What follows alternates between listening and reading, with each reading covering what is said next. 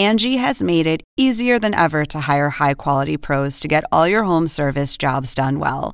Just bring them your project online or with the Angie app, answer a few questions, and Angie will connect you with local pros who match your specific needs. Or book a service instantly at an upfront price. So join the millions of homeowners who use Angie to care for their homes and get your next home service job done well.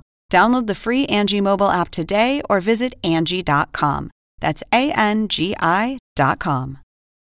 Up next, a young woman is murdered after years of domestic abuse. He's beat her before, he shot at her. But the ex-boyfriend isn't the only suspect. People will report the crime just to steer suspicion away from them. It's a crime where things aren't always what they seem. There were hamburger buns thrown all over the bathroom floor.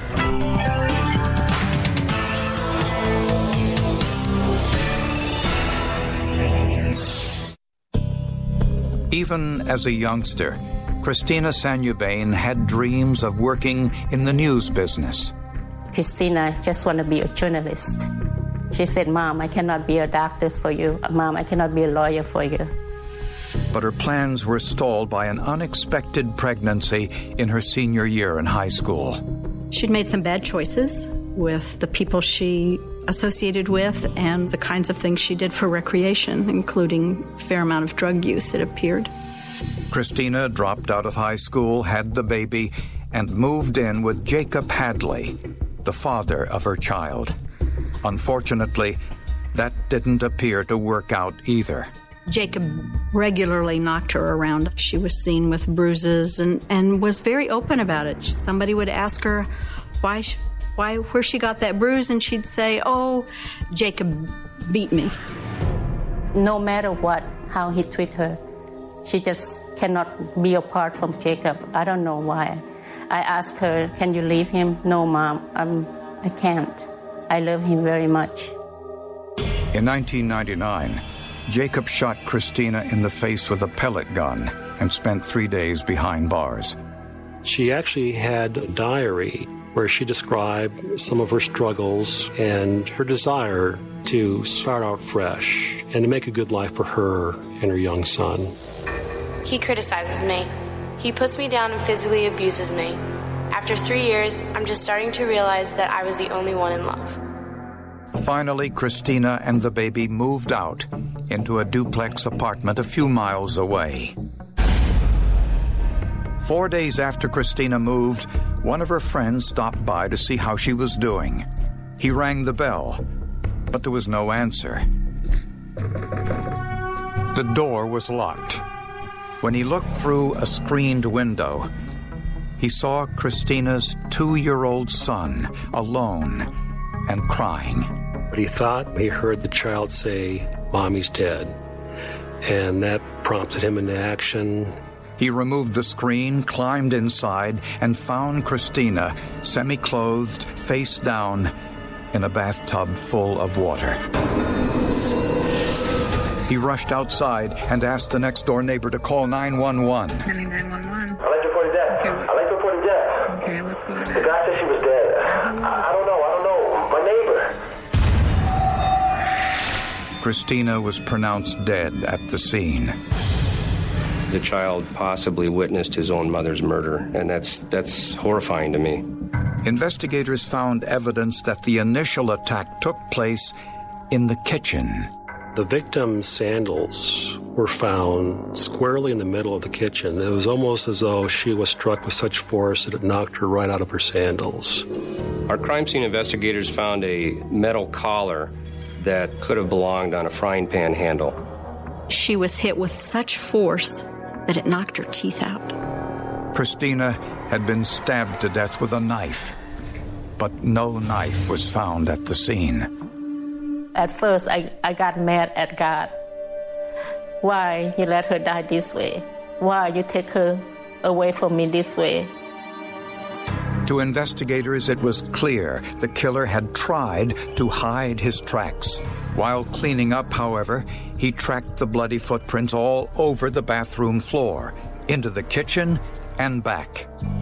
It was a curious thing why he why he was barefoot. I, I we just really weren't sure. And there was something else. extremely unusual in the bathroom. There were hamburger buns thrown all over the bathroom floor. It looked like a bag of hamburger buns had just been opened and tossed around. But they couldn't find the wrapper anywhere in the apartment. You have to wonder what goes through a person's mind that kills someone and then leaves a child behind to, to sit there in that bloody crime scene.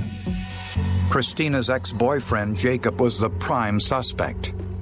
Jacob certainly had motive. Uh, they had separated. They had a rocky past. Everybody thought in my family thought that Jacob did it.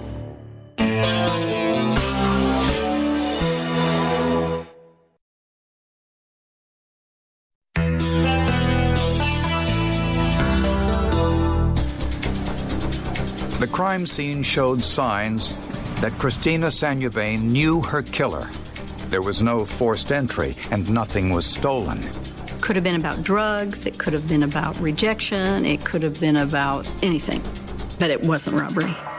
At the autopsy, the medical examiner found evidence Christina had been sexually assaulted.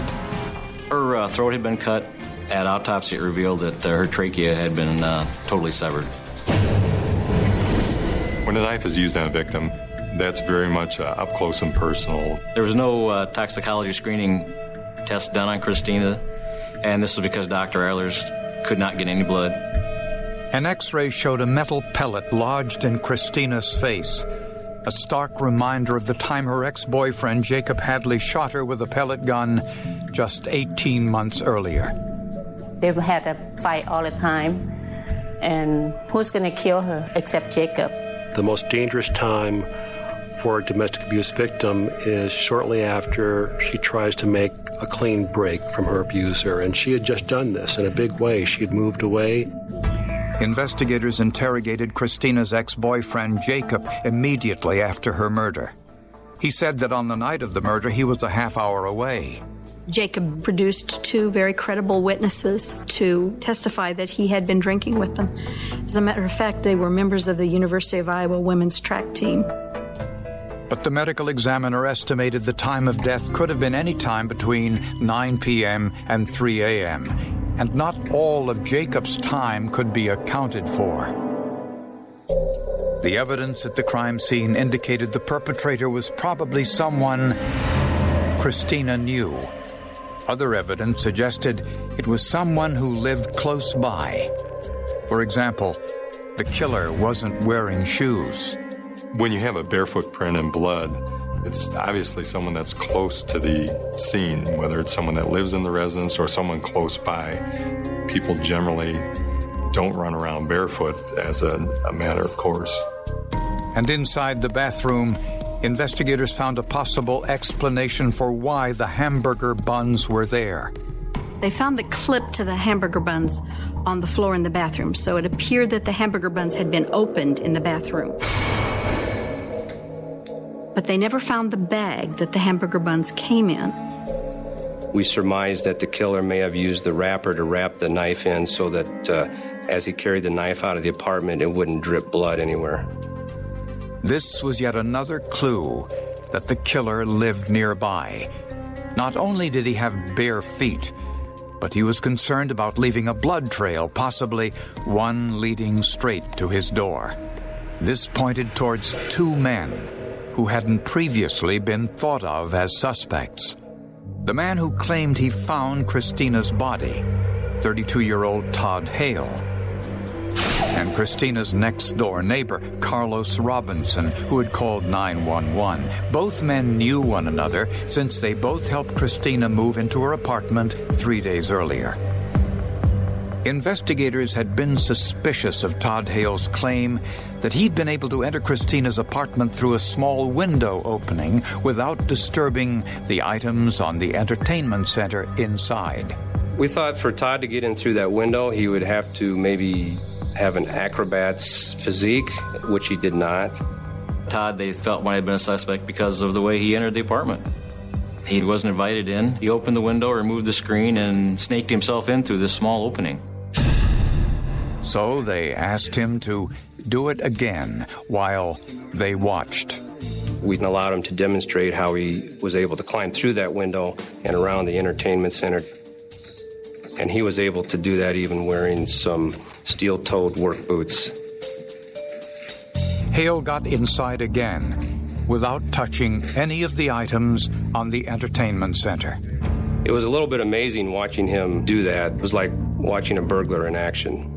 Next, police asked Christina's neighbor, Carlos Robinson, to provide a routine statement, and he willingly complied. Investigators described him as being very helpful, very cooperative.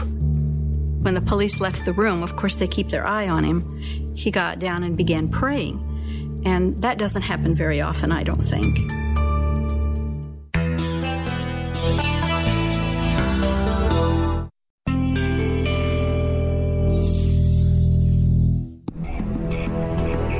Investigators had three suspects in the murder of Christina Sanjubain: her ex-boyfriend, Jacob Hadley, who had previous arrests for physical violence against Christina. He's shot at her, he's beat her several times, she has restraining orders against him. The other two included the man who found Christina's body and Christina's next-door neighbor who called nine one one. Sometimes people will report the crime just to steer suspicion away from them. But investigators needed forensic evidence to compare to these suspects and were fortunate to find some footprints at the scene. You can't see the prints really with the naked eye and unless you're really looking. And I'm sure that the suspect never realized that he had left so many prints behind in his haste to collect the physical evidence that he thought might be damning.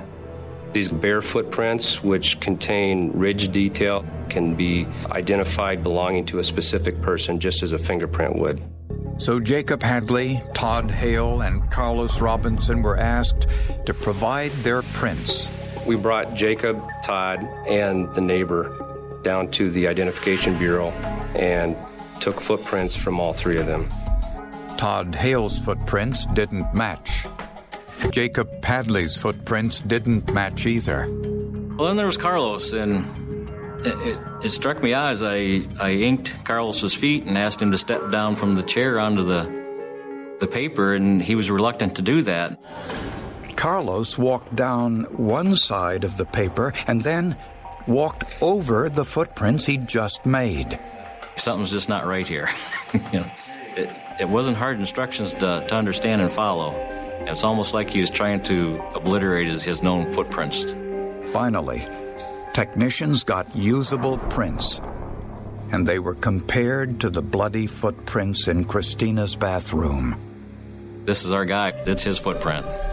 Carlos's palm print was also a perfect match to the bloody palm print on Christina's bathroom sink. And Carlos's D N A matched the D N A from Christina's rape test kit. When faced with this incriminating evidence, Carlos made a startling confession. He now claimed he'd had a consensual sexual relationship with Christina in the couple of days he'd known her. He also claimed he found Christina's body several hours before Todd Hale did, but said he got scared and ran home instead of calling police. He insisted, however, he wasn't the killer. His story for not calling nine one one was that he was a black man and he was scared that he would be framed for the murder.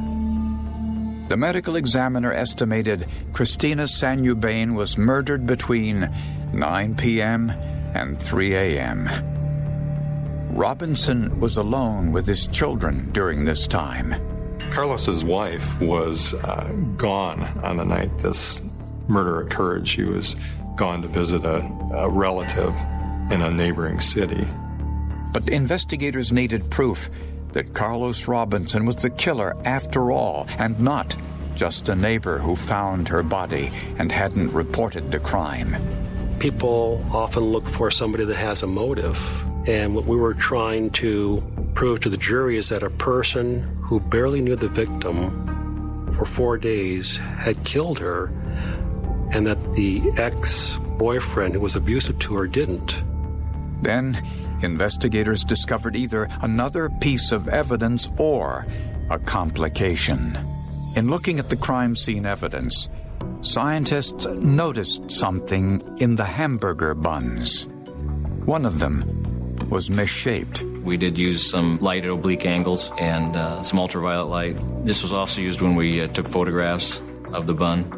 The indentation strongly resembled a right toe, the ball of a foot, and bits of the second and third toes.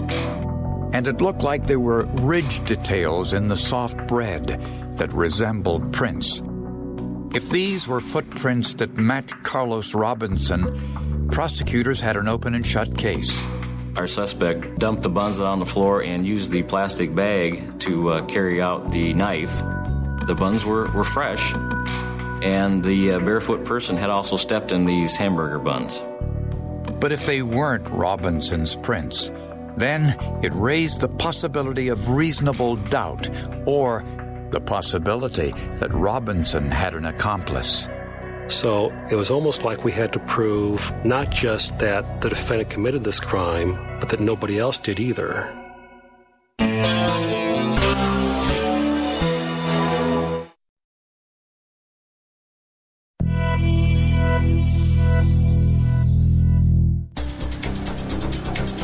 Investigators assigned to Christina Sanjubain's murder found an unusual piece of evidence at the crime scene.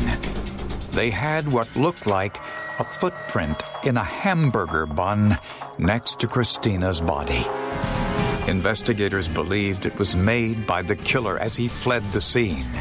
In order to verify their work, Iowa investigators took the bun and photographs to Gene Zarnicky, a certified print examiner at the D C I crime lab in Des Moines, Iowa. Zarnicky not only confirmed this was a right foot in the soft bread, but found enough clear ridge detail to convince him that it was the footprint of Carlos Robinson. I think if the bun was in a dry or stale condition, the print may have not been reproduced. We were quite fortunate in that the bun appears to have been fresh when he stepped on it. This proved that the only evidence at the crime scene was Carlos Robinson's. Investigators believe Christina was a victim of her own trusting nature. Carlos was her neighbor. They'd already met, so when he knocked on her door, she let him in. Hey, Christine, how you doing? You want a drink? Carlos wasn't wearing any shoes since he lived next door. Once inside, prosecutors believe he made a sexual advance, which Christina turned down. So Carlos hit Christina with tremendous force, knocking out three of her teeth. He then dragged her to the bathroom, where he sexually assaulted her and killed her with a knife.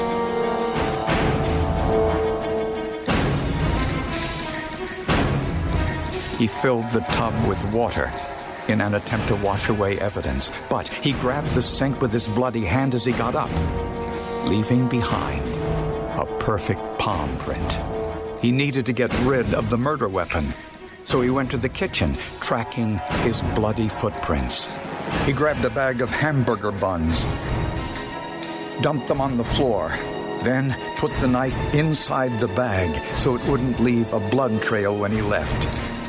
On his way out, he stepped on one of the buns, leaving the one piece of forensic evidence he couldn't refute. Robinson murdered Christina with her child inside the house.